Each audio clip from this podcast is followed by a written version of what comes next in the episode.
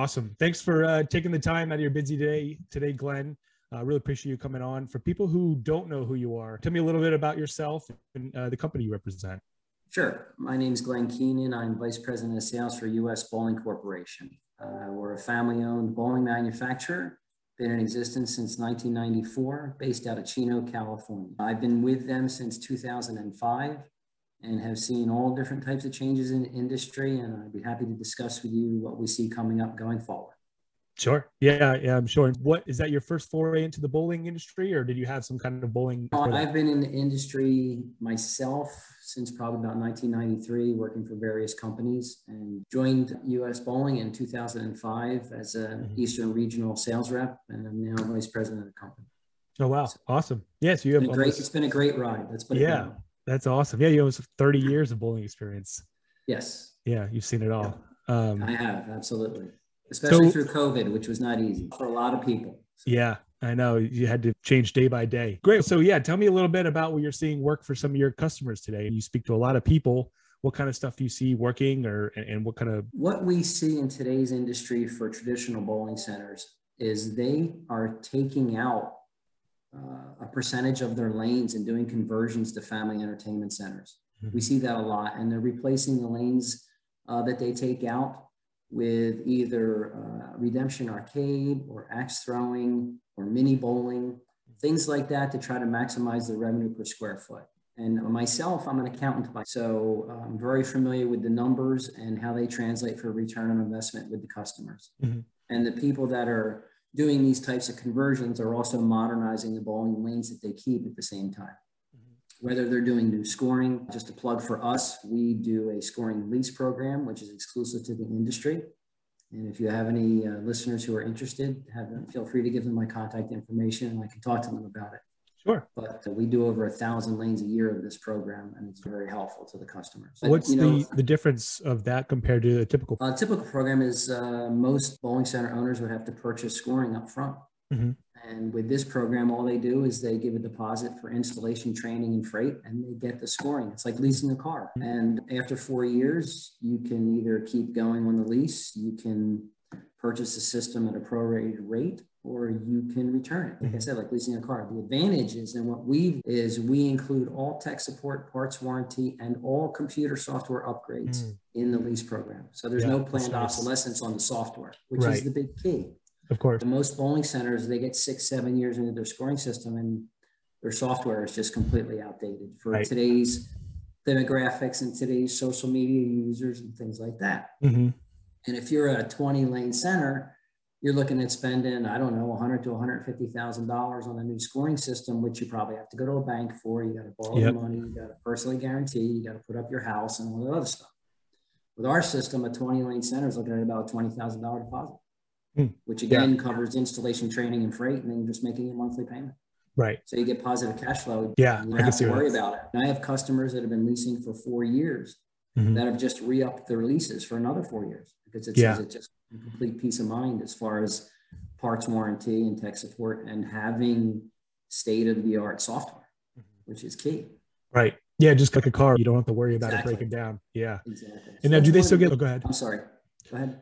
I was gonna say, do they still get like depreciation and things with the capital improvement? No, they or? just they just expense it as a lease the gross profit. A straight write off. Yeah, that's really nice then. You know, twenty three to twenty eight cents on the dollar for taxes for exactly. The yeah, that's yeah, that's really nice. I didn't think and about they it. never yeah. worry about the scoring system again. That's right. what everybody says. It's just complete peace of mind. Yeah, no, that, that is really that's that's a good program. Okay, so uh, sorry, I, I, cut you off. Tell me a yeah. little bit about some of the other things you're seeing. Obviously, the, the transition the big, to the F- yeah. So the transition to the F- FEC. A lot of these centers are finding that I, I one of the things you had mentioned there that league bowling was down to 1.97 percent of total bowlers in the United mm-hmm. States which it may be a little less than that based upon what we're finding. And we also have found that open play bowlers who are not league bowlers on average, you need about 50 to 60 open play bowlers to spend the same amount of money as 100 league bowlers because they're paying top dollar for right. bowling they're, and they're mm-hmm. drinking and eating more than league bowlers do. Nothing against league bowlers. This is just a monetary fact of the industry.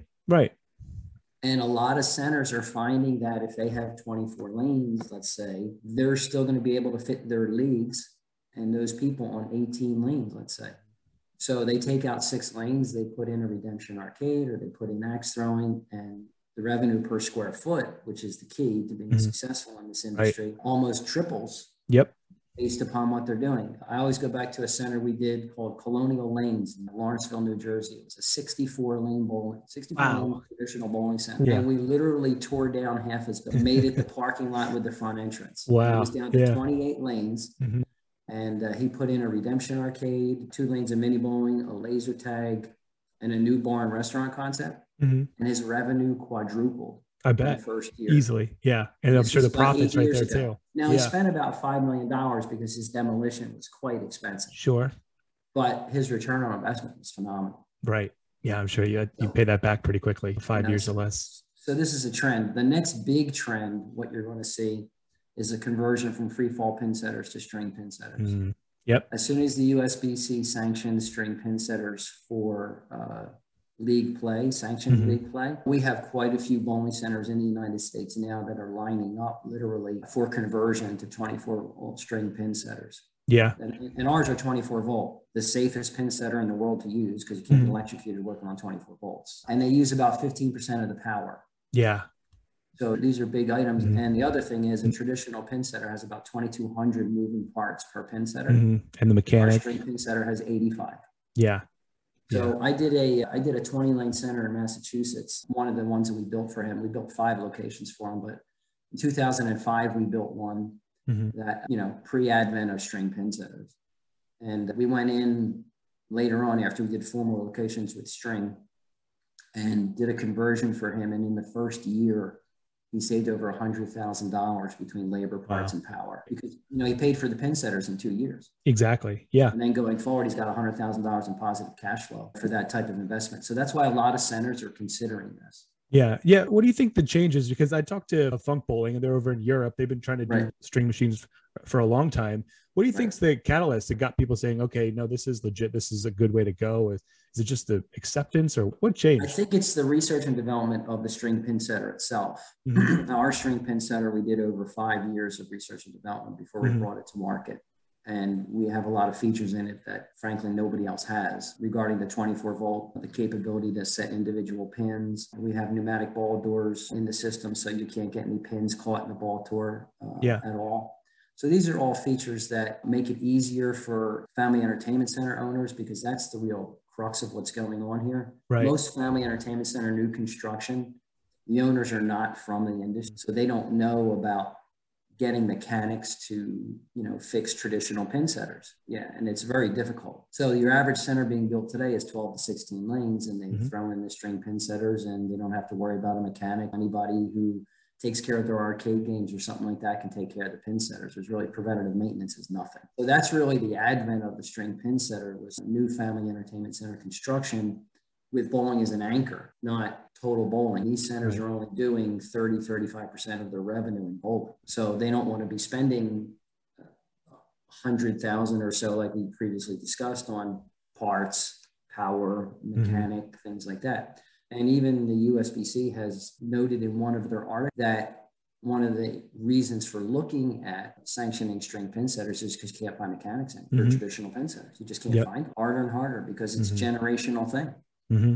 And uh, that's really where the advent of string pin setters are going. And, mm-hmm. uh, I, I, we are one of the largest remanufacturers of free fall pin setters in the world. Every pin setter in stock that's from every major company Okay. And I probably have sold 40 of them in the last five years. And that was That's to it. South and that was to South Korea. It wasn't even domestic sale. Yeah. So it's it's very interesting to see where the industry is going as far yeah. as pin setters go. New center construction. I have probably one or two new centers that I'll build in the next two years that have free fall pin setters. Wow. Only because yeah. they want to be league based. But other than that, it's strictly, mm-hmm. you know, mm-hmm. I'll probably put in three to 500 string pin setters construction compared to maybe 20 right that's the trend that's the major trend and like i said the other thing is really incorporating ancillary revenue profit you have too many lanes yeah and do you guys do any of that or do you see anything working better than others like the axe throwing or what are some of the ones that you guys see I think there's the some really good axe throwing products that have been developed uh, mm-hmm. virtual reality is another concept that's mm-hmm. taking mm-hmm. on a lot of steam right now because it doesn't take up a lot of space and it is really going after the 12 to 40 year old demographic. Mm-hmm. Who likes to drink? High spend, it's your higher spend. And that's what we're trying to do on the bowling too with our scoring system is do interactive games. We have a game called Pin Golf, mm-hmm. which is like playing PlayStation Golf. So okay. the more the more pins you hit, the longer your drive goes, or the better your chip mm. is, or the better your putt is, and your score is actually a golf score. So it's trying to be interactive with the kids and the teens and the young adults at home playing PlayStation and games like that. Mm. Really, I think helps with the scoring. Right. Yeah. So really broadening from a just purely bowling as the game to all games. Yeah. Like yeah. we have a target game where there's positive and negative pin values. Hmm. If you hit certain pins that the pin setter sets, and it's all different themes, but it's basically, again, you're trying to bring like a PlayStation game to the bowling center, as opposed to just any type of other games that are out there where the more pins you hit, the further your car goes or something like that, which really doesn't excite the younger bowlers today. Right. You know, that's the problem. In, in, in our, I'll be 60 in, in November. Mm-hmm. But our generation, when you were bowling, and, and there's great scoring systems out there, not just, but you were just competing against other scoring systems with some type of just game for them to mm-hmm. bowl with. Now you're not competing against that. You're competing against, you know, like I said, PlayStation or Sega right. or things In like home. that at home. Yeah. These kids mm-hmm. are playing that if they come into the bowling center and the games are not compared to that, mm-hmm. they're bored in two minutes. And of course, the social media apps are the most important things going into bowling as well. Yeah. And that's what we do. That's a lot of research and development is focused. Yeah, almost having multiple games within every game for the the bowling side. Exactly, and you have to be able to do it on a lane by lane basis mm-hmm. or competitively across the house. Excuse me. Mm-hmm.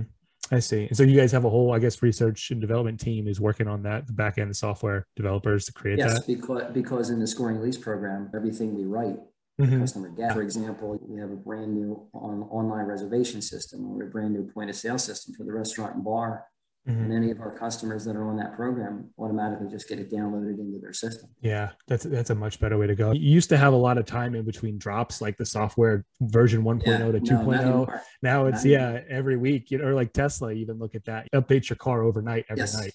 Yeah, and we like that because having your programmers on staff, you have the capability to do your research and development based upon what your customers say. Right. Yeah, the feedback. If they say, "Oh, we don't have this, but I want this," mm-hmm. it's easy for us just to write it into the system. But the advantage is that everybody that's a customer of yours gets that. Even though only one person asked for it, mm-hmm. everybody gets the benefit of that upgrade. And it just gets better over time. Yeah. So that's why we do that. Yeah. It's, you know, widely accepted by the industry today. Yeah, I, I, can imagine, especially people who are a little, you know, more forward thinking and know mm-hmm. technology. I could see how yeah. that would be a no brainer to them. Absolutely. Awesome. So well, what else can I help you with today? That's all I had really for today. I know you're a little crunch for time. So if people want to get in touch with you or are interested in something like this, what's the best way to, to contact you or, or what would you uh, suggest for them to check out? You can go on the usbowling.com website mm-hmm. or you can contact me at Glenn, G L E N N, at usbowling.com or my cell phone number is 215 275 1287 and I'm based out of Philadelphia, so it's East Coast time. You people in the West try to call me right. too late in the night. Have some consideration. yeah, absolutely. Awesome. Yeah, I really appreciate you coming, Glenn. And it sounds like we need to do another one of these maybe later in the year because you're a wealth of knowledge, been in the industry a long time. But I, I do appreciate you coming on. Um, yeah, and if you want to get another time, like I said, my my background is accounting. Yes. So you know, the, the, next time if I have something, I apologize for the shortness in time I have mm-hmm. today, but it's Monday, and uh, yeah, of course. You know what yeah. happens over the weekend. But I do a lot of consulting with my clients on the numbers. Okay. As a matter of fact, I have, I have a client who we opened up his. It was a closed center in Indiana, and we reopened it for him, and and mm-hmm. he opened it in August of 2021, and he sends me his financials every month.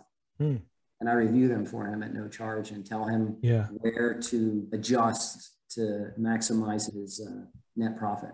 Yeah. So that's another wow. topic that bowling center uh, operators really need to crunch on and, and, make sure you're maximizing that profit. Mm. We can discuss some of those things next time. Yeah, no, I, I would love to because I think if you're someone who's looking to scale, that's like the first thing you need to need to figure out. Even like product lines, what to offer, profit per square foot, and that's exactly. all that kind of stuff. Yeah. Absolutely. It's the most, it's the most important concept of, as I always say, building your second location. If you don't get the first one, you're not doing this. Right, you're just going to double your problems. exactly. But if you get the first one, you're in good shape. Yep. Absolutely. So, all right. Well, count. Yeah. All right. You got it. Great. Thanks again, Glenn. Absolutely. Thank we'll you. be in touch. Okay. Bye bye.